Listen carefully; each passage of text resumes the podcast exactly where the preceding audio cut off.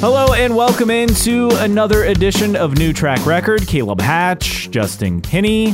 Thanks so much for being with us. And it was a quiet week until Thursday, the day we are recording, and then everything went down as, as usual. loose. As usual, if, if if it's a quiet week, just wait till the day we record. Everything happens. Uh, but Well, usually our luck, it would happen Friday after we record.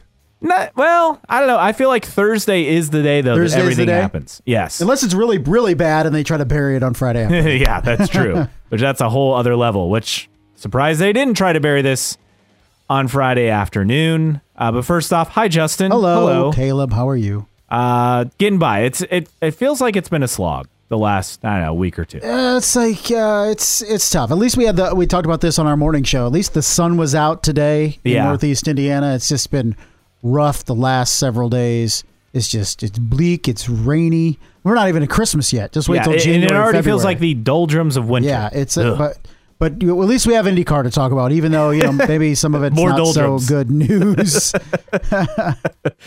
Yeah, uh, not good. Not good indeed. So there's a story that came out uh, this morning, and as we record on Thursday, from Nathan Brown of the Indy Star, hinting at a possible delay on IndyCar launching the hybrids as part of the addition for the engine technology for 2024, which I had heard a few months back that there was a chance this could be delayed, and then it kind of went quiet on that front. They had the test back in what October, and everything was positive, all hunky dory. Granted, these are press releases. What do you expect? yeah, Um, and then there was really nothing. And then boom, suddenly this gets dropped, and it makes sense because I think PRI PRI is going on what this this weekend, this week.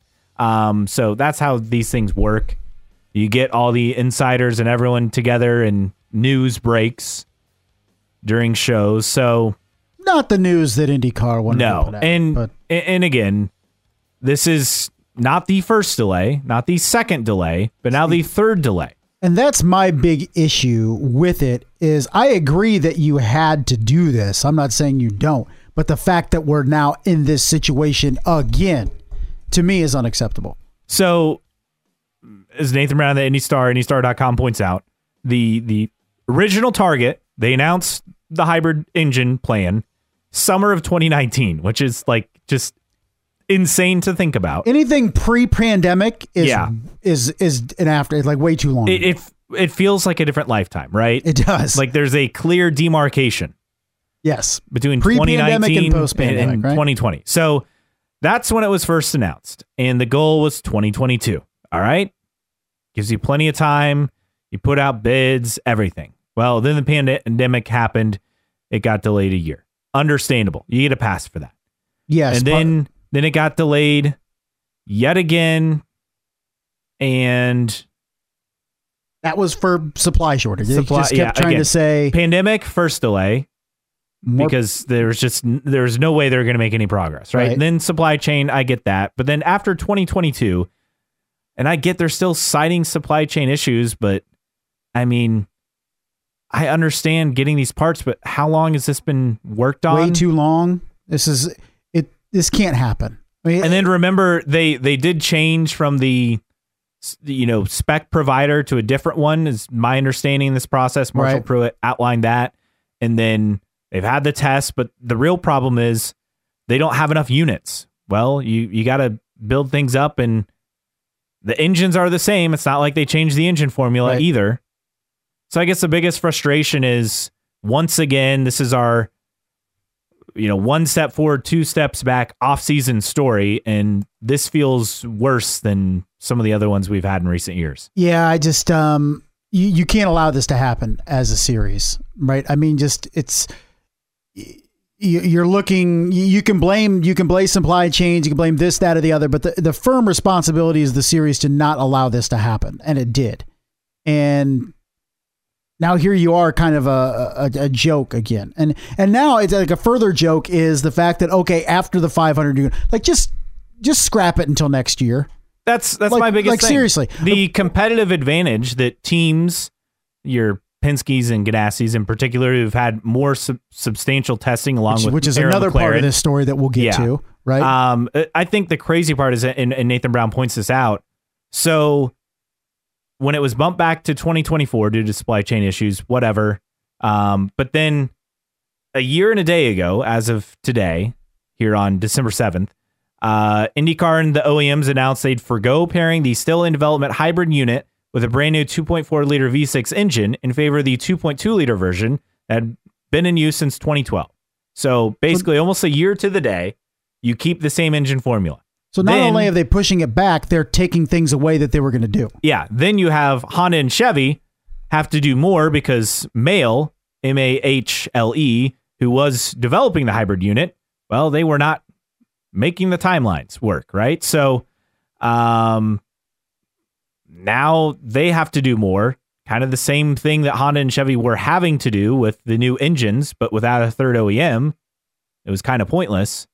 It just, I, I don't know. It, it's kicking the can down the road or kicking the, the same ball, right? It just it feels like that with this process and it's frustrating because I think the overarching thing that a lot of fans feel is Penske came in in November of 2019, uh, took over the series and the Indy 500 as far or in the Indianapolis Motor Speedway, which obviously runs the Indy 500. And you thought this was this clear thing. Now the pandemic like there's nothing you can do, right? It- You get a, a, complete pass for 2020 and quite honestly but like- 2021. Yeah, but we're like years removed from that. Like, what's the excuse now? Well, and I guess that's my point. Like, yeah, you got delayed by a, a year or two because of the pandemic, and understandably so. I'm not not being critical Correct. because of that, but it- it's like hearing businesses now say, "Oh, you know, supply chain issues," or "Oh, you know, we're short staffed." It's Yeah. 2023. About 2024. This- I, this I am no not hearing excuse. any excuses when it comes to supply chain stuff or being short staffed. That's a choice. Yes. That is not due to disruptions in the market. That is poor planning. That is poor execution. And it falls on IndyCar to make sure both of those things are happening. and the and they worst failed. and the worst thing IndyCar could do, they're actually going to try to do, which is not start the season with the hybrids because it's not going to be ready for every team. Remember, they're supposed to test this week with every full time team uh, with a hybrid unit. Well, they But weren't not- ready for that. Not every full time team has a hybrid unit. So that's scrapped. But instead of just delaying it a year, which is again super annoying, but would be the fair thing to do, they're looking at adding hybrids back into the equation mid-season after the Indy 500. And this is where you really lose. Well, this is like, when are you going to do it? Because you have consecutive race weekends after the 500. You can't say, okay, Memorial Day weekend, we're going to be doing this. And a week later in Michigan, in Detroit, we're having hybrid units, right? And then after that, you have Road America. Wh- wh- What, this is, I, I am saying right now, this is going to be delayed for an entire season. I It makes no sense to try to do it in the middle of the year. I would be shocked if they implement this in season because you're literally changing the the engine formula, so to speak, mid-year. Mid year. Like it, it's not like an F1 where they have this, you know, brakes and then they come in with new aero Tech bits and pieces. yes. Yeah, you know, for every race. You're completely changing changing how the, you the race. formula for the series. everything from from uh, you know baselines to to to pit stops in terms of, of your mileage and and how it how it how it drives and all this stuff like it, it because it's going to be heavier once you put that stuff back in so it's going to change how it like you cannot do it the only thing that would make sense and even this doesn't make sense to me because there are only four four races maybe five after this is you do it during the olympic break but even then i'm like just wait till 2024 because the problem too is you have limited testing time in season or out of season. So when are you going to test this thing? If it's not ready for St. Pete, then when are you going to have all the teams test this thing over the course of the season? They have bigger things to worry about than trying to test technology that's not currently being raced with. They're trying to perfect their cars for the next race the next week. So you can't expect the teams to say, "Hey, here's your hybrid unit. Your test coming up. You need to test this as opposed to the car you're going to race with the next 6 races." So you just need to scrap it for 2024 and come in in 2025, which is a phenomenal disappointment, but it's the best option. From a competitive standpoint, it, Right. it feels like a must. I mean, again, teams have significant testing advantages already, and here's here's my problem with this entire process. Remember in 2012 when IndyCar made sure they there were drivers, you know, outside of full time status that were testing. That stuff? were testing. Yeah, you had testing Dan Wheldon chassis. Testing. Yes. You Mhm. had, I think, Oriol Servia. I think it was yeah, Oriol Servia, who's So- part time at that point. It was a way to make sure that there wasn't really some sort of giant competitive advantage. Now, Dan Wheldon was set to obviously go on and race for Andretti the following year, and then we, we know what happened at, at Las Vegas, unfortunately. But like, you can't take guys who are competing full time and then give them that kind of advantage Yeah, and then roll it out from a testing standpoint to oh now everyone has access like I, I just i don't like that aspect of the process No, I feel that would be a good approach. And then now, correct me if I'm wrong. Now, 2012, how did it work with the DW12 when you were unveiling it? Is did everybody then get the chassis at once, at least one car? So right now, you're looking at Penske, Ganassi, Andretti, and and McLaren as those four teams that have turned laps with the hybrid. The other six teams in IndyCar have not turned a single lap. To my knowledge, they don't even have a hybrid setup. Yet the other four teams, think about this, they're the ones that have not only tested, but during this entire break are being able to go over every bit of data and being able to race with the hybrid. They have an advantage right now. Because not only do they have seat time, they have data. And that's not fair if I'm Coyne, if I'm Carpenter, if I am all these the Juncos, is I'm like, this isn't fair. And people keep saying, well, they're the most equipped to be able to do the testing, which is bogus to my to me because I think correct me if I'm wrong. Every team now has full time employees. Not all of them, but they keep team. They keep. members. it's not like oh, we're laying off all our, our yeah which our- used to be the norm Right. where you know crews would get laid off Especially the smaller the, teams, the I get it. season you know come about into september october and then they'd be brought back on you know january february there'd usually be like a two three month layoff period that that doesn't happen anymore and it hasn't happened in indycar for i don't know about a decade like Right. it, it's it's been a long time and all these teams, even if they don't even have like a, a drive, like Coyne doesn't have any drivers confirmed. So I guess I would understand in that for them. aspect. But all the other teams, like there's someone who could do this. Carpenter, Juncos, Rahal. They have And drivers. And I get that people will say, well, don't you want like the most experienced drivers and teams with the most resources doing all the testing? No, no you should actually have a, a separate driver doing testing. Like, why isn't Ryan Hunter-Reay, for example, doing the testing? yes. Con- um, Conor Daly. Although is he he's locked in for a seat, isn't he? No, No. he's not. Not full he can do the testing. like, so- those are two very obvious choices, Right. right? James Hinchcliffe. Yeah. I mean, yeah. Like we can come up with a, a handful of names that it would not give some sort of massive competitive advantage because these are drivers either not competing full time or only doing one to a small handful of races.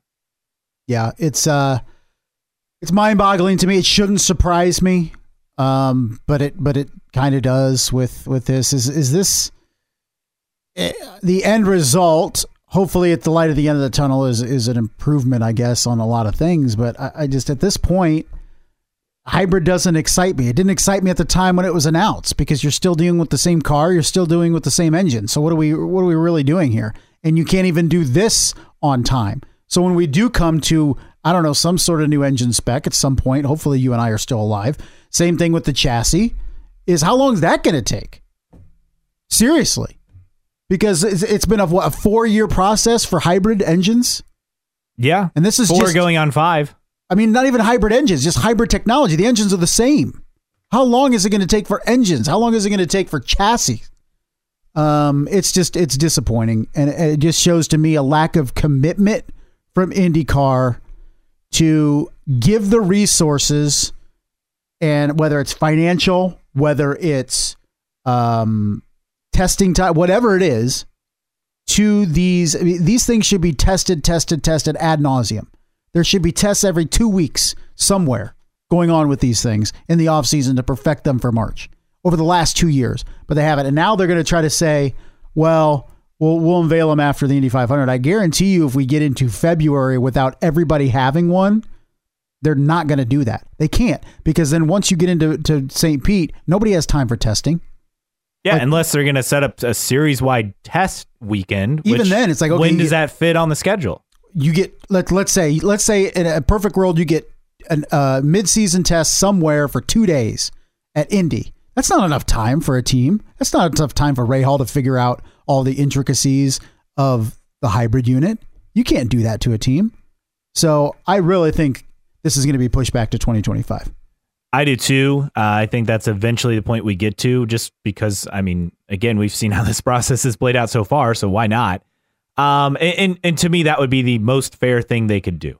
Yeah. Um, that's a better solution than introducing it mid-season. I think in both of our opinions, and and how much of all of this just goes back to the fact that they were unable unable to land a third OEM. I know we joke about that all the time, but I mean, remember you had Honda and Chevy, a new engine formula. They weren't able to attract a third engine manufacturer. They went with Mahle for the uh, energy recovery system, the hybrid unit, and then they got behind. That didn't work out, and so then they put the onus on Honda and Chevy to once again do more work. Granted, they didn't have to. Well, think about this: they were working on the new engines, and then they had to scrap that project. yeah. Like it, yeah. I mean, just like they were already working. So The IndyCar is lucky to have both of them still Yeah, as the- partners and be as dedicated as they are. the lengths that they make Chevy and Honda go through is not just you're lucky that those two are still on, but it's a detriment to a potential third OEM because they have to carry the load for this series, not just engines, but everything else. And oh yeah, we we expect you to be uh, you know sponsors, title sponsors for races and all this stuff. Like they got to do a lot, and uh, it's surprising to me that we've gotten this far without one going. You know what? This isn't worth it. What are we doing here? Like you, we're not we're not making our our return on investment whatsoever. So once again, I come back. You know what? If if if it came out tomorrow that Mahle was the low bidder for that technology, wouldn't surprise me whatsoever. like a government contract. Like you know, you go, you get what you pay for, or sometimes most of the time, and wouldn't be surprised if they had multiple companies bid on that technology, went with the oh, we'll go with the cheapest, and now look what you're at. Well, and also remember, this isn't the first time this has happened. The aero kits, right?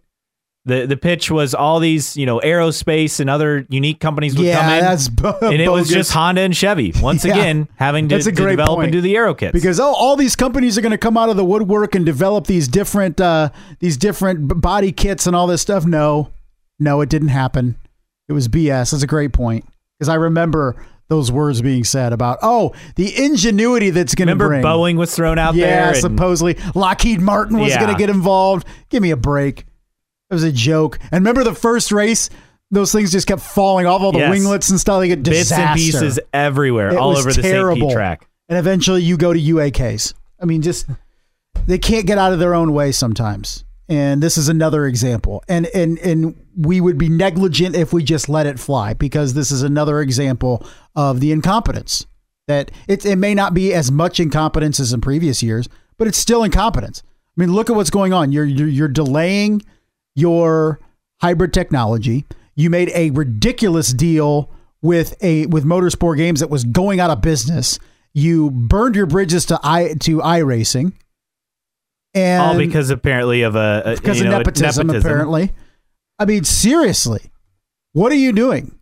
And remember, Formula One added hybrid technology first in what 2009. This is not a huge deal. Like this is not some crazy technology that IndyCar is ahead of everybody else. It's a decade behind Formula One, and it can't even get that right in a manageable time frame. Yeah, I I I, mean, I, I don't know what else to say. Partly, I think the the uh, the, the the approach of not developing new engines and especially new chassis is they're terrified how long it would take. They're Could probably be. like, you uh, well, I mean, and this goes back to I think the overarching part of all of this. So since Roger Penske took over, I mean, yes, he he got IndyCar through the pandemic. Had it not been Penske in charge, would IndyCar have even survived? I don't know if they would have. I don't think they would have been able to afford to have a season, right? I can't deny that aspect in all of this. But since that point, it doesn't feel like a lot of progress has been made. Yes, the Indianapolis Motor Speedway looks pristine, right? The Yes, Indy 500 is is is on an upward trajectory and has been really in reality since 2016. yeah, Um, you could say it's. It, I'm not taking anything away from Roger Penske at the Indianapolis Motor Speedway and Indy 500, but it was on its way up before he bought it.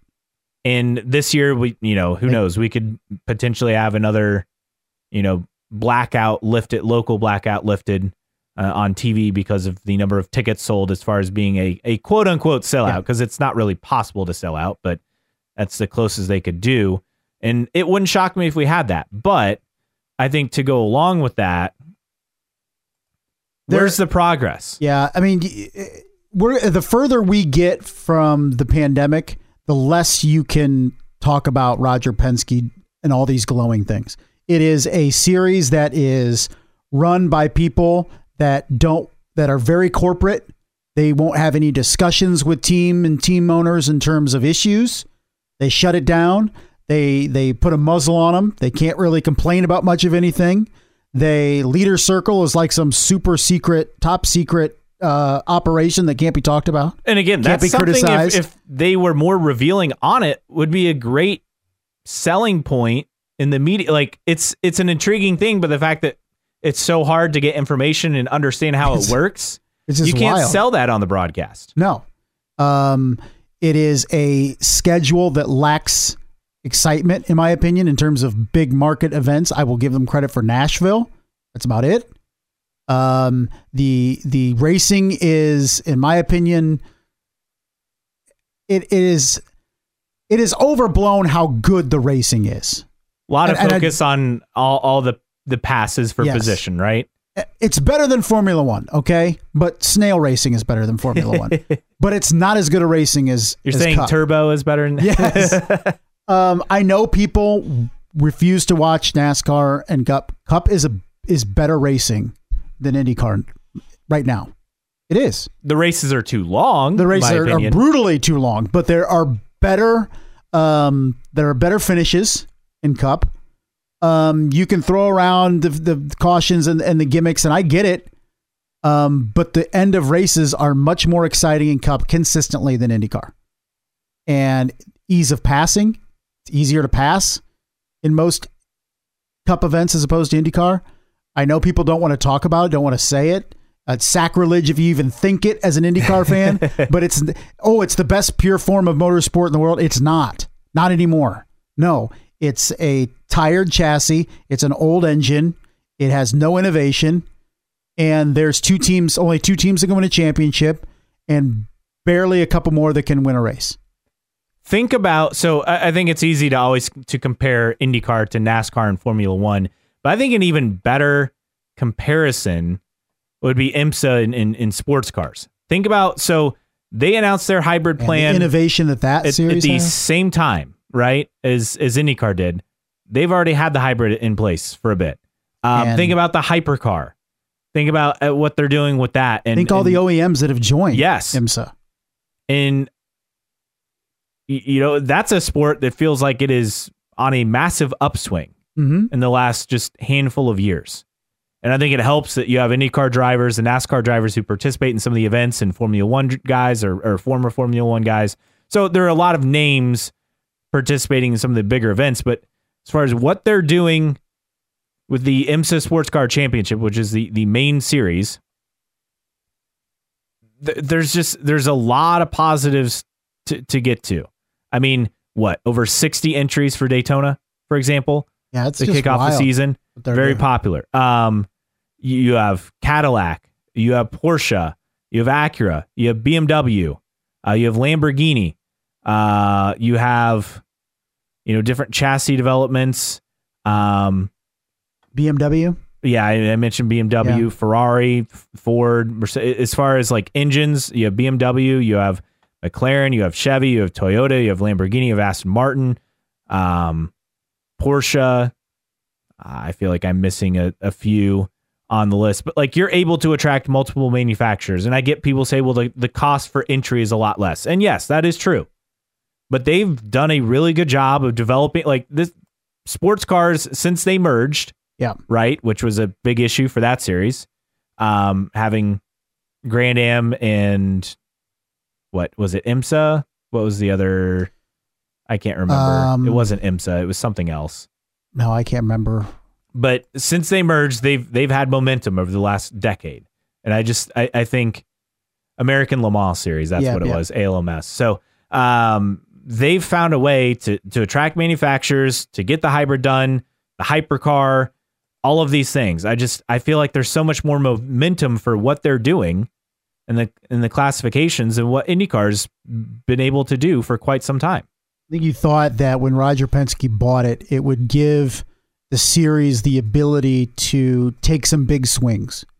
And if it swung and missed on a couple things, at least it tried. But it would probably swing and hit home runs on a couple things too. But that hasn't happened. And we've said it before. It's, it's not our money. It's uh, who who are we to say how to how to spend it? But I think the biggest thing is is everybody expected, I guess, bigger um bigger take bigger chances and and bigger risks and bigger opportunities for IndyCar with Roger Penske in charge. That hasn't happened.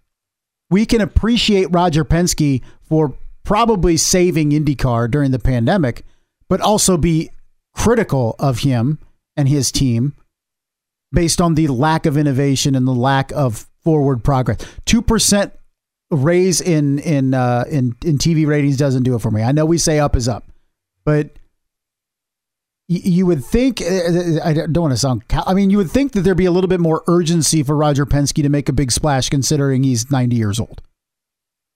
Would I mean just you know I I don't know. I think his lifelong. This is the problem. This is I think the core problem is Roger Penske has always wanted to own the Indianapolis Motor Speedway. He's never wanted to own IndyCar. Yes, it was a throw-in. He's 86 for the record. Oh, he's a young whippersnapper. Okay, I thought he was cl- closing on. He 90. turns 87 on February 20th. So but he, yes, but, But yeah, no. To your IMS point, was IMS is is the thing. The IndyCar series, the NTT IndyCar series, as it is known, was a throw-in, right? Yeah, Along was- with IMS Productions. Um, great to have, cool, great. yes, But like IMS looks great, but you feel like the series still just kind of and, and I've said this for years until you have the the series separate from the speedway, it just doesn't feel like it can thrive because Yeah. the speedway, rightfully so, and that arrangement is always going to get Well, top priority. and when it finances IndyCar, that that's why they have to be connected. But I think you look at it, and for the past couple years, you've looked at the Indianapolis 500 and say, okay, great, IMS, great. Now what? But here we are entering 2024, still asking that same question. Now what? We had the 2022 500. We had the 2023 500. Now what? What else can you do with that event? It's uh, Well, and- sell and, it out. You know, then- Kyle Larson coming in next year. I mean, that's obviously right. But I'm saying in terms of of behind the scenes stuff, he's done a great job with revitalize, you know, renovating things that need to renovate. I get it, but now what? Is he just content because the 500 is is built up back to what it is? Shouldn't he have okay? This is what because he said that multiple times first. This is what I want to do. I want to solidify the 500 in IMS first. And that's and you can if- check that box. Yes, he's checked that box. Now what? Now what? You're a guy in a position that can take some risks. And even if you lose $20 million on something, you're a billionaire. Whatever.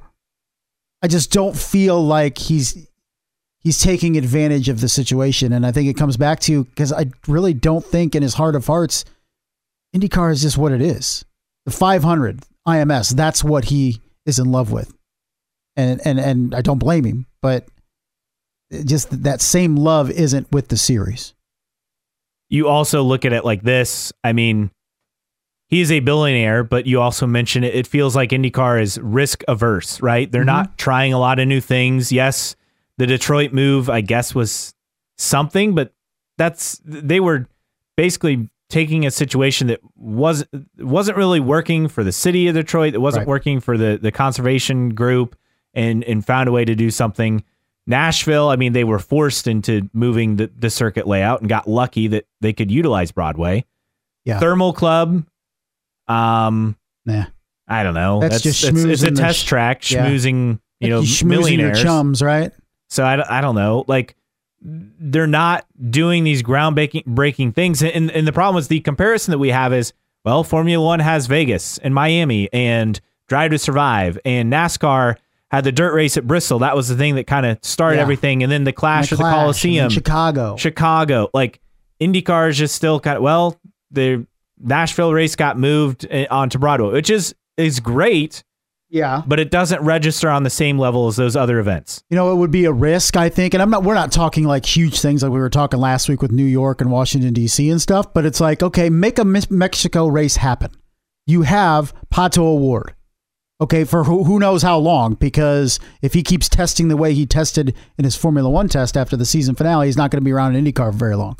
So make it happen. I mean, I think if he wins a championship and or an Indy 500, he's not around very long. And then you lost an opportunity because Mexico, if anything, loves their athletes. yes. and it would show out. We see the impact even when when IndyCar is close to the border in racing, and how many how many fans come out. Like Roger Penske, you could make calls tomorrow to make sure a Mexico race happens in 2024.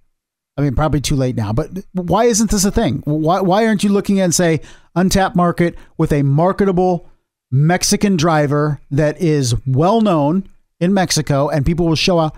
Yes, I'm going to front the money to make sure this happens. Well, and that's the thing. IndyCar is they'll say, "Well, we're already promoting Iowa and Milwaukee," which I mean, I, Iowa worked because of the the partnership with Hy-Vee. Milwaukee, we'll see how they make that work, you know, without some sort of grand partner. Well, it's already sold out with no musical acts for the Cup race. Uh, at, at Iowa. At Yeah. Iowa, Yeah, at Iowa. And and that's the other thing. It's like again, Cup can come in and, and do this, right? Gateway, we saw this happen. We're probably going to see it happen again at, at IndyCar Iowa. becomes an, an, an afterthought. So I, I think the biggest thing is like there's no real big event. Yes, they've held course on the ship and got through 2020 and even 2021, but we're past that now. Where's the vision? Where's the five year plan? I think Marshall Pruett has talked about this. Like, there's no plan. There's no right? plan. There's no. There's no grand idea. It's it, it feels like it's counting beans and you know making sure all the And then counting up the, the, dollars uh, add up. yeah. But like counting up the TAD, and by gosh, it went up two percent from last year. We're on the right track. And I get it. A business needs to make money. I understand that. But also, You got to spend money to make money. Yes. And Roger Penske knows that, but he just Yeah. doesn't want to do that. he's with the spending the, money series. on IMS. He's spending the money on IMS. but I feel point. like the money being spent there, like how much more can be done? I get that they're always working. That's what on I'm saying. things. Like, what, what else could you do? You you look at the, the the speedway, and he's done a phenomenal job. But you're like looking at it, like, what could you really do here? Where where do you look at the fu- that the speedway and be like, yeah, they definitely need this, that, or the other? I don't. I don't. I don't see anything. yeah, I, I can't really think of a whole lot of other options. So again, ultimately, this conversation comes down to the fact that just it feels like they're getting by, and there's no grand ideas, there's no grand vision, there's no Yeah. plan, and I think that's the part that's troubling because I think we all, and perhaps a bit unrealistically, thought with him taking over. Obviously, we didn't know the pandemic was on the horizon at the time, but we thought, wow, IndyCar can like actually achieve things like get the 500 back to a good status, Yeah. which which they've done, and it They was getting there at that point in uh, in by 2019 to begin with, um, and even before. But it's it's definitely gone to a higher level. So you check that box. You thought, okay, third OEM, uh, new car, new engine. Like we thought all these things were possible, and they were working on, you know, a, a new engine back at that time, and now we're still where we're at, and it just, I don't know, it feels like everything's stuck. So it, it's it's hard to feel optimistic that anything is going to change as long as this is the way the series is run. and you're falling with every year, falling more and more behind Cup and Formula One in terms of ingenuity. Now, could that Formula One bubble burst in the U.S.? Very possible. I mean, I I've always felt like Vegas could have been like the last big hurrah, and yes, Vegas got great TV ratings, but with what happened, basically, you you read fans who actually attend these races in Miami and Vegas. Now, COTA and Austin seems relatively okay, but the other two, you, you get a lot of negative stories about stuff, and eventually, people just aren't willing to pay the money. I know with Miami, they it was hard for they sold it out, but it was a lot tougher in year Yeah. two compared to year one, and I'm But sure Vegas will be the same. But that presents opportunity because if you say that inevitably F1 has to fall off and you said people will will no longer will to spend their money on Formula 1, how do you then lure them to IndyCar? They could just stop spending that money and not spending on something else, not spending on anything else. Or you could lure them into IndyCar, but what's the pull? Remember, Other- IndyCar took over Long Beach from Formula One. Mhm. Like what's what's the outside of 2 weeks in May, what's the pull for fans to say, yeah, you know, Formula One's got old, it's got stale. There's one team that dominates, one driver. I'm going to go watch IndyCar. What's the pull outside of two weeks in May in terms of huge events? There's nothing. Yeah, I mean, I, I will say Innovation. this: the The- the event health for most of the races on the IndyCar schedule is pretty good. I mean, considering Texas was dropped, so yeah, there are tracks where you you want to see the crowds go back up.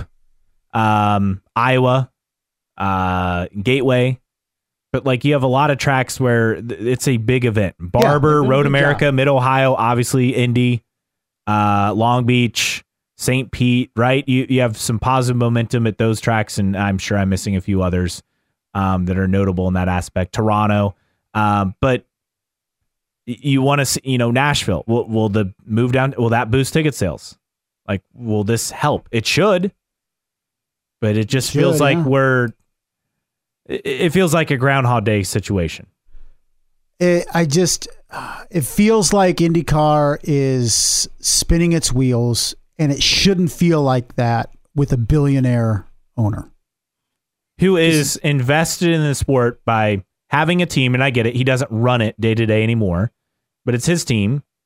Um, he cares about it, and you thought that aspect, and again, he'd have to get away from the day to day, the team part, just for competition purposes, and, and rightfully so, and he's done that. But you thought that because of the direct tie-in with the sport, caring about the Indy 500, caring about IndyCar, it would lead to these results that fans have longed for for years. And it just seems like hasn't stuck in neutral. I, I, and I feel like I'm repeating myself, but that's just that's where things are at.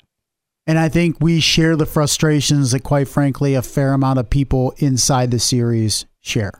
If you uh, would talk to to team owners and all that stuff, just the the the lack of flexibility or ingenuity or anything really. Um, because there's a fair amount of team owners that have, that a- asked today would say, "Yeah, new car, let's do it." It's the series that doesn't want to do it Yeah. and and it's just like that mentality that mindset in a variety of different things i think rubs a lot of team owners the wrong way but they feel almost up against it because if they step out of line then they can they're going to get the ire of of the series. It's just uh, i i don't i don't really like the optics of indycar racing right now. I really don't. I think it's it's leaning on tired tropes best form of motor racing in the world, blah blah blah, to try to propel it forward, and I'm over it. I mean these these headlines. Pato O'Ward quoted in a motorsport.com story. It's annoying that this new era of engine isn't coming with a new car because we desperately need it. Also, this uh, racer uh, caption for a story. Penske Entertainment CEO Mark Miles believes IndyCar stands to gain more from focusing on its new hybrid power units. Again, this is before everything that happened. Uh, than developing a new chassis to replace the Dallara DW12, which was introduced in 2012. A just- hybrid that is a the technology is over a decade old Mhm. compared to Formula One. Now, again, it's the, the latest technology that they're Right. going to install. But again, Formula One's had hybrids, I believe, since 2009. Yeah, don't try to hype it up like it's some like you're doing something that nobody else is doing. Yes. And, And be you can't even 15, get it right. 10 to 15 years behind. Yeah, it's like, and yet it's been four years since you announced it, and you still don't have it. Ugh. If you agree or disagree, and I'm sure this will go both ways, we'd love for you to interact with us. You can find us at Somebody cheer us up. newtrackrecordpodcast.com. Uh, while you're there, sign up for the email list. It's free. You won't miss an episode or any special announcements we have. Plus, we have t-shirts and stickers available for sale in the store for you. Makes a great gift for a fan of the podcast or for yourself. Treat yourself, right? Uh, also, you can find us on social media. IndyCar Podcast is the handle on Twitter slash X and also Instagram. And on Facebook, just search for New Track Record. You can email us, newtrackrecordpodcast at gmail.com. Support us via Patreon, patreon.com slash New Track Record. Thanks to Xavier, Rob, and others for their support. Again, starting at just $1 a month. And as always, you can download the podcast for free on your favorite podcasting platform Apple Podcasts, Spotify, Overcast, Castbox, Amazon Music, Player FM, Google Podcasts, wherever you listen to podcasts. Again, all for free. Mailbag time and quite a bit to get to from everything that's happened in the last week or so. But uh, uh let's see. Here's where we were last at. So just this from Jeff Zerneski from last week. Um, getting caught up. It's the off season. We need at least one article on third OEM international races and bringing back Cleveland. Um, let's see what else do we have. Uh, this from S2000 underscore Moose. We got one of the Moose. Ah, nice. Uh, we got we got them. So uh, first time, Moose short Nation? time. Uh-huh. Uh, if Apple bids on IndyCar, it will be with Paramount, CBS et al. They are likely combining Apple TV Plus with Paramount Plus. I'd love to see races available commercial free on streaming as part of any deal. Hmm. So that was Snarky Moose, who I believe is a, a longtime trackside. Yeah, I So welcome- welcome aboard. to Trackside. Yeah, welcome. Great to have you. Um, yeah, I, I saw this announcement probably like right after we talked about this on the episode last week. But I think that is the next step. And I don't know if that's the next TV deal because I think i- i- you still need a linear element, right? Whether that's the Indy 500 plus five races, the Indy 500 only, which I don't think you could sell to teams and sponsors, but that's where we're going to be within three to five years. I do believe the next deal, whoever it is with, will have some sort of linear or uh, some streaming element. I mean, we already have it now with Mm-hmm. with seven, what three races now on Peacock. Yeah, and then the ability to stream every race on Peacock as well. But I think you're going to see even uh, Cup has gone to stream only for some races. So um, I do think that's a thing. And I think the, the bundling is interesting too because now you have Hulu with Disney Plus, which is all Mm-hmm. and, owned and- by and Disney. ESPN Plus, right? And ESPN Plus. Well, I'm saying now on your Disney Plus app, you can get Hulu. Oh, Yes. Makes no sense for those that have the bundle, but yeah. similar to you could see Paramount Plus with uh, an Apple TV Plus, and they're both on the same quote unquote app. So you could potentially see that, but I do think um, it's an interesting proposal if uh, if if Apple TV would get involved. But I don't know. This is the thing. Um, I look at it too with the T, the the series not taking risks. Because remember when they put the ch- the DW12 out for bid, and who they go with in the end, Dallara. yeah. There's no outward thinking. So, in my opinion, there may be more money on the table from someone else. There may be more lucrative deals, I guess, streaming wise. But I do think that IndyCar, whether if they have to take less money, will stick with it with NBC.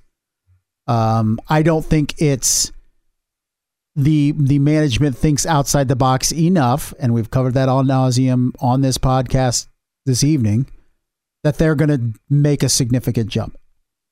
They should consider if the CW, for example, wanted to double or triple their money.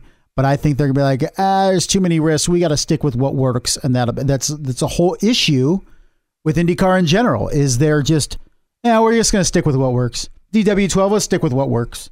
You know, uh, let's uh, th- these current events, they always stick with what works. They're they're incapable of trying something new unless it's forced upon them and that's why I think they'll come. They'll they'll re up with NBC. It may be less money. It may probably be less races on network, but it's what they know. Several uh, replies from the Mark Weil quote I mentioned earlier about chassis versus hybrid. Uh, Jeff Cerneski said, I don't disagree if it brings a third OEM. That will infuse the series with more funding, which will make it easier for teams to buy the next car. NK Harden says, I get that people want to see a new look on the cars. Everybody likes new, shiny things. I don't get the people that get so fired up, mad about it. This car looks, races completely different from the one that rolled out in 2012.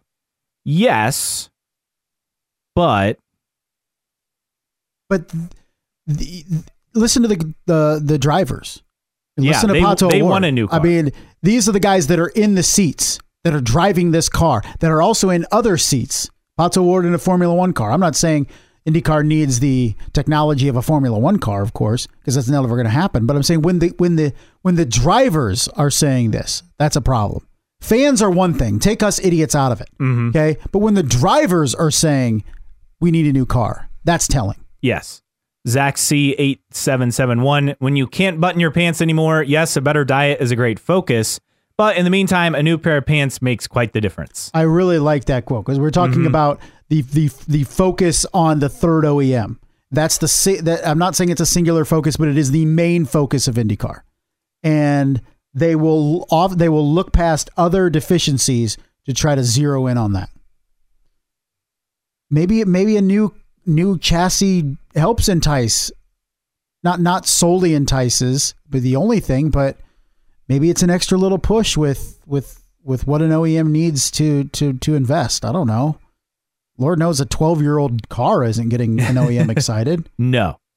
Uh, and then you posted this. This was in the mailbag, but Marshall Pruett, uh, racer.com, uh, said, I've been told more than once that Liberty approached Penske with the offer to buy the series, and Liberty was harshly rebuked.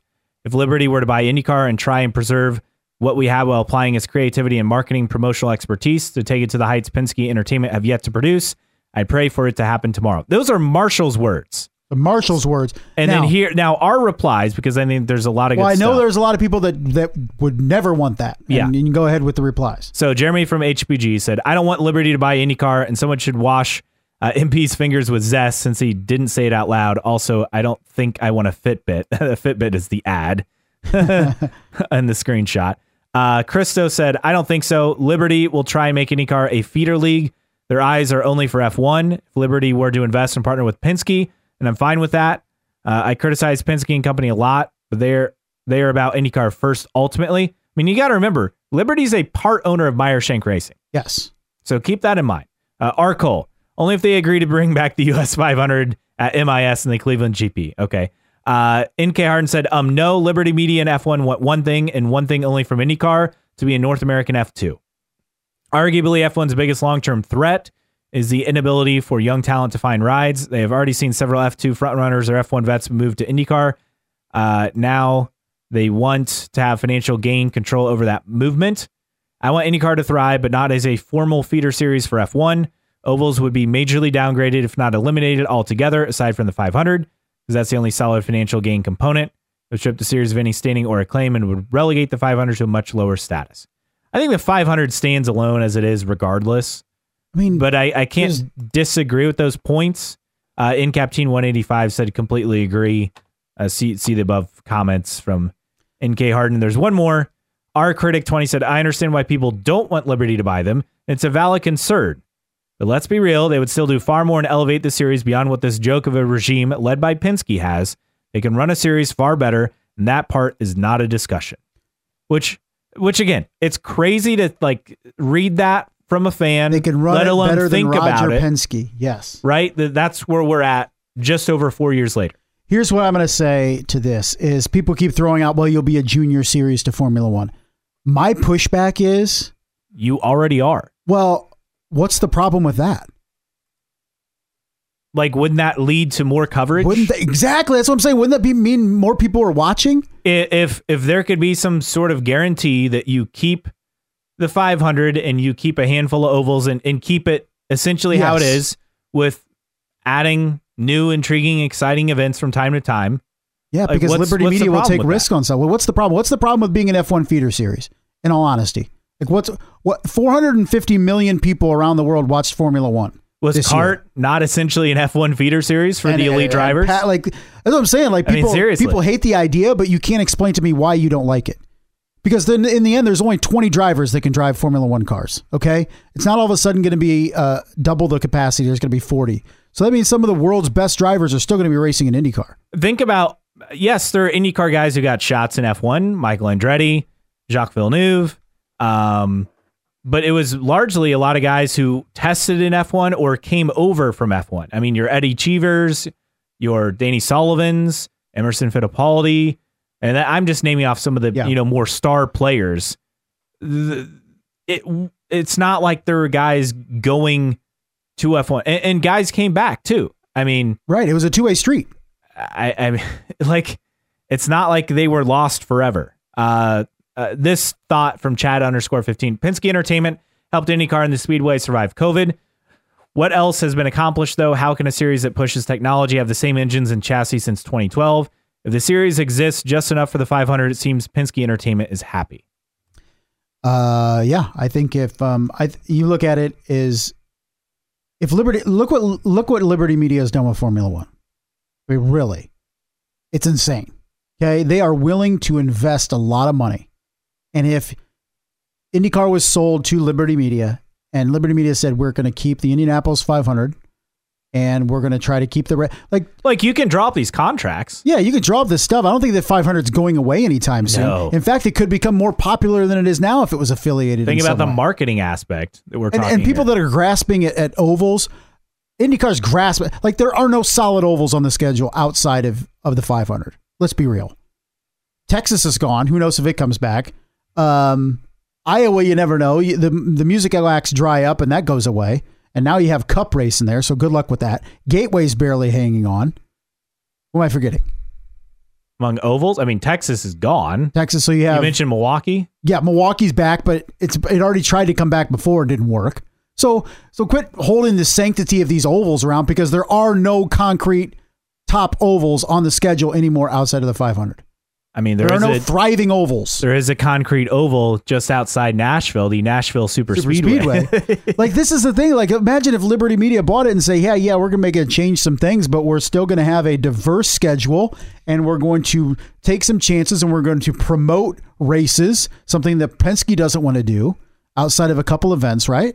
And it's billions of dollars that a a a entity is willing to thrust into Formula One, and if it did in IndyCar, great.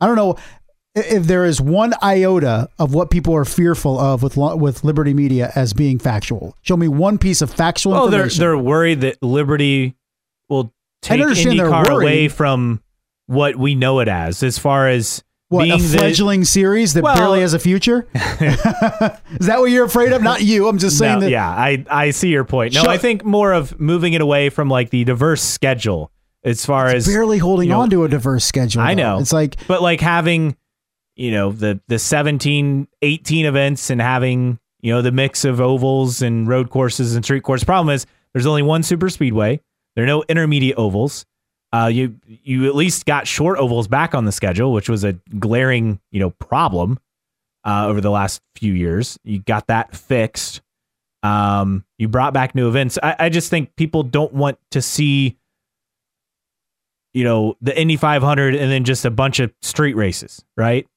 And I think that's the fear. I get it, but you're almost there anyway. And and let's say Liberty. Could you imagine? Let's say Liberty Media bought it and says, "Okay, you're keeping it. We're keeping everything. We're going to be separate, but you're also going to race on the weekends the Formula One races in the United States. You're going to race at COTA on Saturday. You're going to race at Miami on Saturday. You're going to race at Vegas on Saturday. Maybe you'll race at the Canadian Grand Prix. Maybe you'll race at the Mexican Grand Prix on Saturday. You're telling me that wouldn't be the biggest boon to IndyCar? Huge crowds. That's what I'm saying. Huge crowds, international crowds, people are watching. Like, you try to sit there and tell me that wouldn't be a good thing. Not you in particular. I'm telling these people that are upset that that Liberty Media could do this. There's no evidence that they would. It's like fear, fear mongering. You can tell. You can't tell me that that wouldn't be the greatest thing that's ever happened in IndyCar in the last generation. That oh my gosh, all of a sudden you're racing Saturdays at Formula One events. But I don't want to be a junior lead. You already are a junior series to Formula One. Let's be real. It's a you're you're in the you're a speck in the eye of Formula One. You're barely a speck in the eye of of of of uh, of Cup and NASCAR. But God forbid, you know that's uh, there's an entity that wants to buy you that invest. Liberty Media is not buying you to. And here's here's my closing thought on this. Liberty Media isn't buying you to gut it because there's nothing to gut Yeah. IndyCar. Yeah, This- yeah, they're buying to grow it. This isn't a serious threat to Liberty Media or Formula One. It's not. Okay. Well, and if they have IndyCar in their portfolio, they just see another racing series that they can develop and grow. Because think about this IndyCar is, as far as we know, and again, we don't because they're not a public company, but as far as we know, financially is actually pretty solid. At the like, not great, Right. but like Better than it was. it's not bleeding money like it was for years and years and years. Like it seems to be pretty solid financially. Liberty Media is they want to come in and, and take it to the next level. Why would they gut it? Because Yeah. IndyCar doesn't compete with Formula One. No, it's it's not like you can't compare it to like Pepsi and Coke, and Pepsi would buy Coke and then just completely eliminate the product because it's a rival. Is IndyCar is not a rival to Formula One. It's not a rival to Cup. It's two completely different things.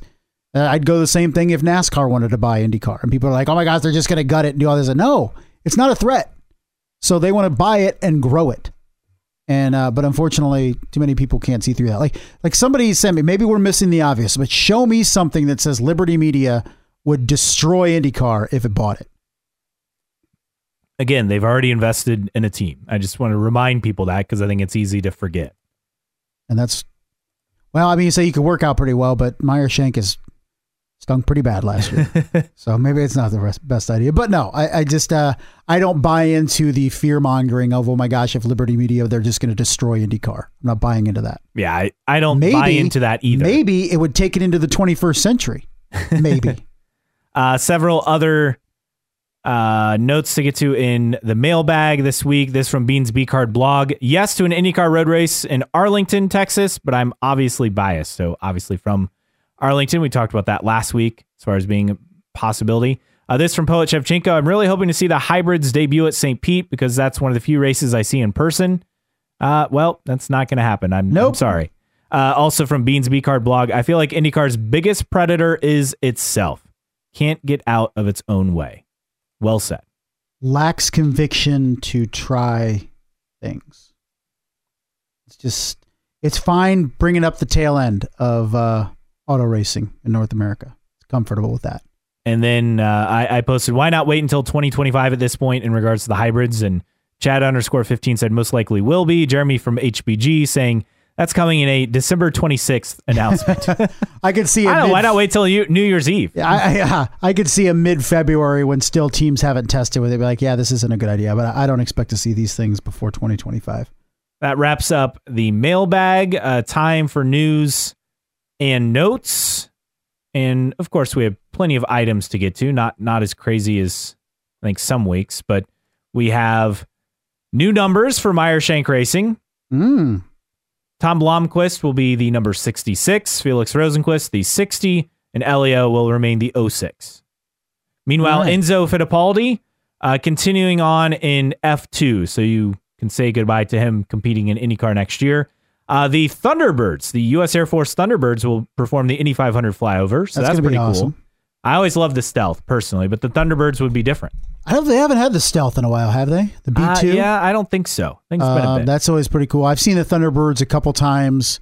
Uh, they're pretty awesome. I'm partial to the um, Blue Angels because Yes. when we go down to Pensacola uh, for spring break, they're always practicing on every Tuesday, Thursday, which is awesome. But Thunderbirds are phenomenal. That'd be cool. Uh, and keeping it with the Indy 500, Ryan Reinbold Racing will have two entries, uh, according to team boss Dennis Reinbold, that in a racer.com article. And I could have guessed this before reading the article. Ryan Hunter-Reay and Conor Daly. I'm, I'm not surprised in the move. It, it makes sense. So where does that lead Stefan Wilson? Well, he's still shopping around. He is back to 100%. The good write up on racer.com on that, but he's trying to find a seat for the race. It's good to hear that uh, Stefan Wilson is is fully recovered, but uh, it may be tough to find a seat for the 2024 500. Yes. I, my guesses were once again topping out at 35, 36 entries, as always.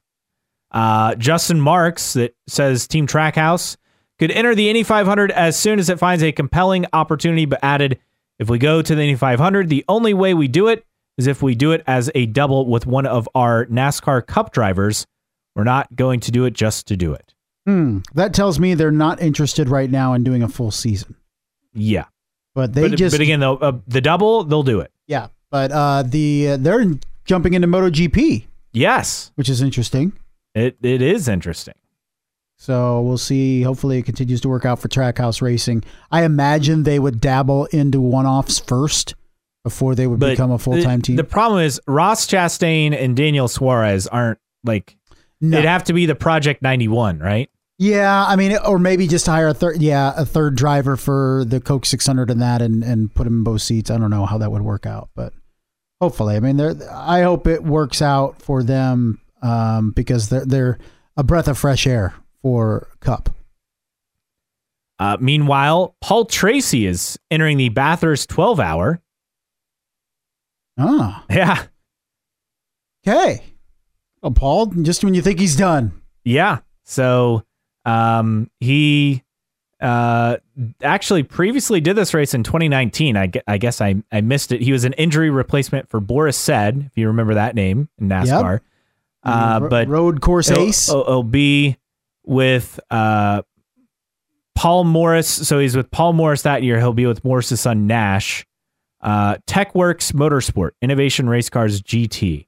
So pretty cool to see PT uh, back racing. The 12 hour race will be held February 16th through 18th. This is a race that I always am like, oh, it'd be cool to watch, and then it's like the middle of the night and I'm asleep.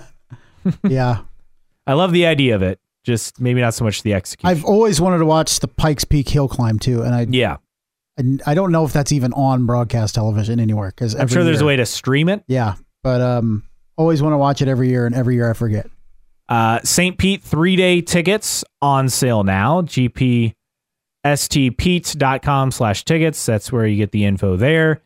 And a couple of uh, happy notes. Scott McLaughlin, uh, new puppy. Oh, Pretty cute.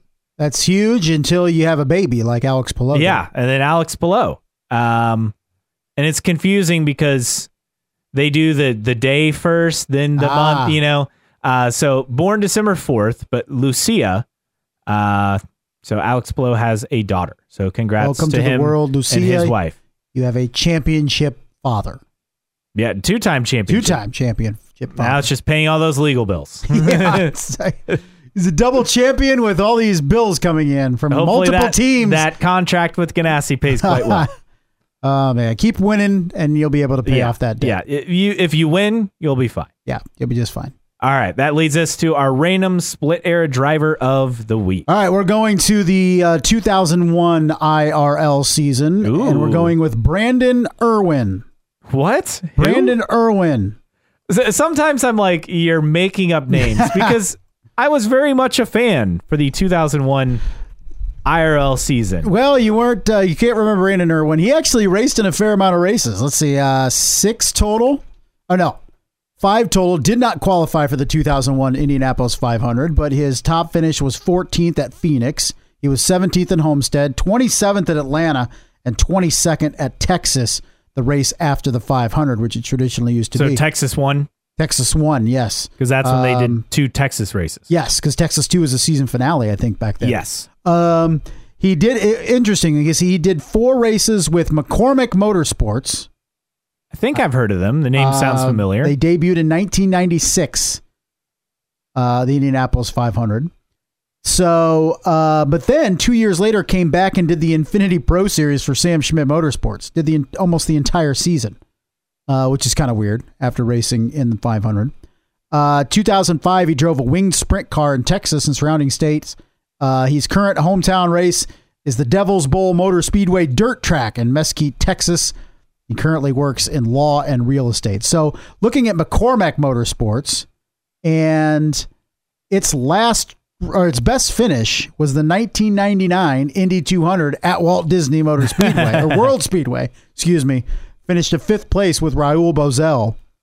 Um, but only raced five races that year. I'm looking at the 2001 Indianapolis 500 and looking at who did not qualify. And Brandon Irwin was one of those. He was replaced by Jimmy Kite. So he failed to qualify. I have Jimmy Kite's autograph Must have, you've you mentioned that too. uh, many times. So I'm trying to get the story. Was he just too slow? Um, or I don't think he wrecked, but he was replaced, Brandon Irwin, by Jimmy Kite, who also then failed to qualify. You know who else failed to qualify? Casey Mears, Yes. Didier Andre, Roberto Guerrero, uh, Stan Wattles, Tyce Carlson. A veritable who's who. Yeah. And don't worry, I already looked up Didier Andre to try to see if I could use him t- for this podcast. Could not. So I found Brandon Irwin. um, That was um, when Steven Tyler. Oh no, yeah, yes. Star Spangled oh Banner? no, and the home of the Indy 500. Oh man, never forget that. Oh man, it did. But uh, Brandon Irwin was able to watch it not from uh, from the field, but not in the field because he didn't make it. But uh, five races and done. Uh, did not qualify and was replaced at the 500 to try to qualify, and then uh, came back as an Infiniti Pro Series driver two years later, and then was done. So just another gem of a random split era driver of the week, Mr. Brandon Irwin. wow. Uh, once again, you found someone I have never heard of. Just when I think that I'm running out. no, not even close. My list now is like it's got to be 50 p- drivers on this list. Oh, I'm I'm sure it's, It's amazing. I'm sure Which- it's, it's- I'm sure it's probably a hundred plus. And it's not a lot of time. Like we're talking split era, you're talking what? 8 years? Tops? 96 to 2008. I mean, you got 12. Ah, yeah, I guess.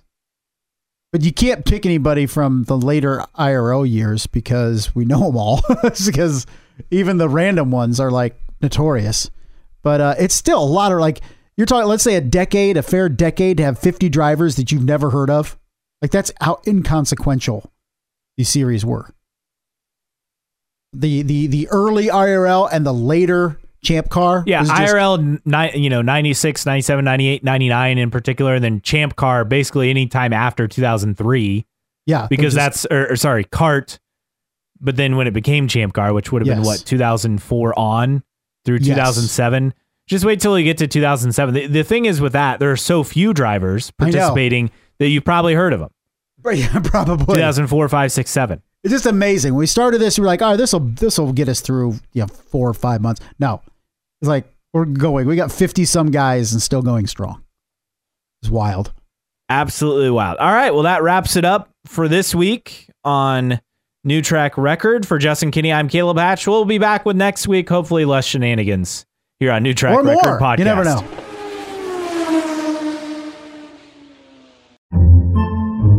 Podcasts by Federated Media.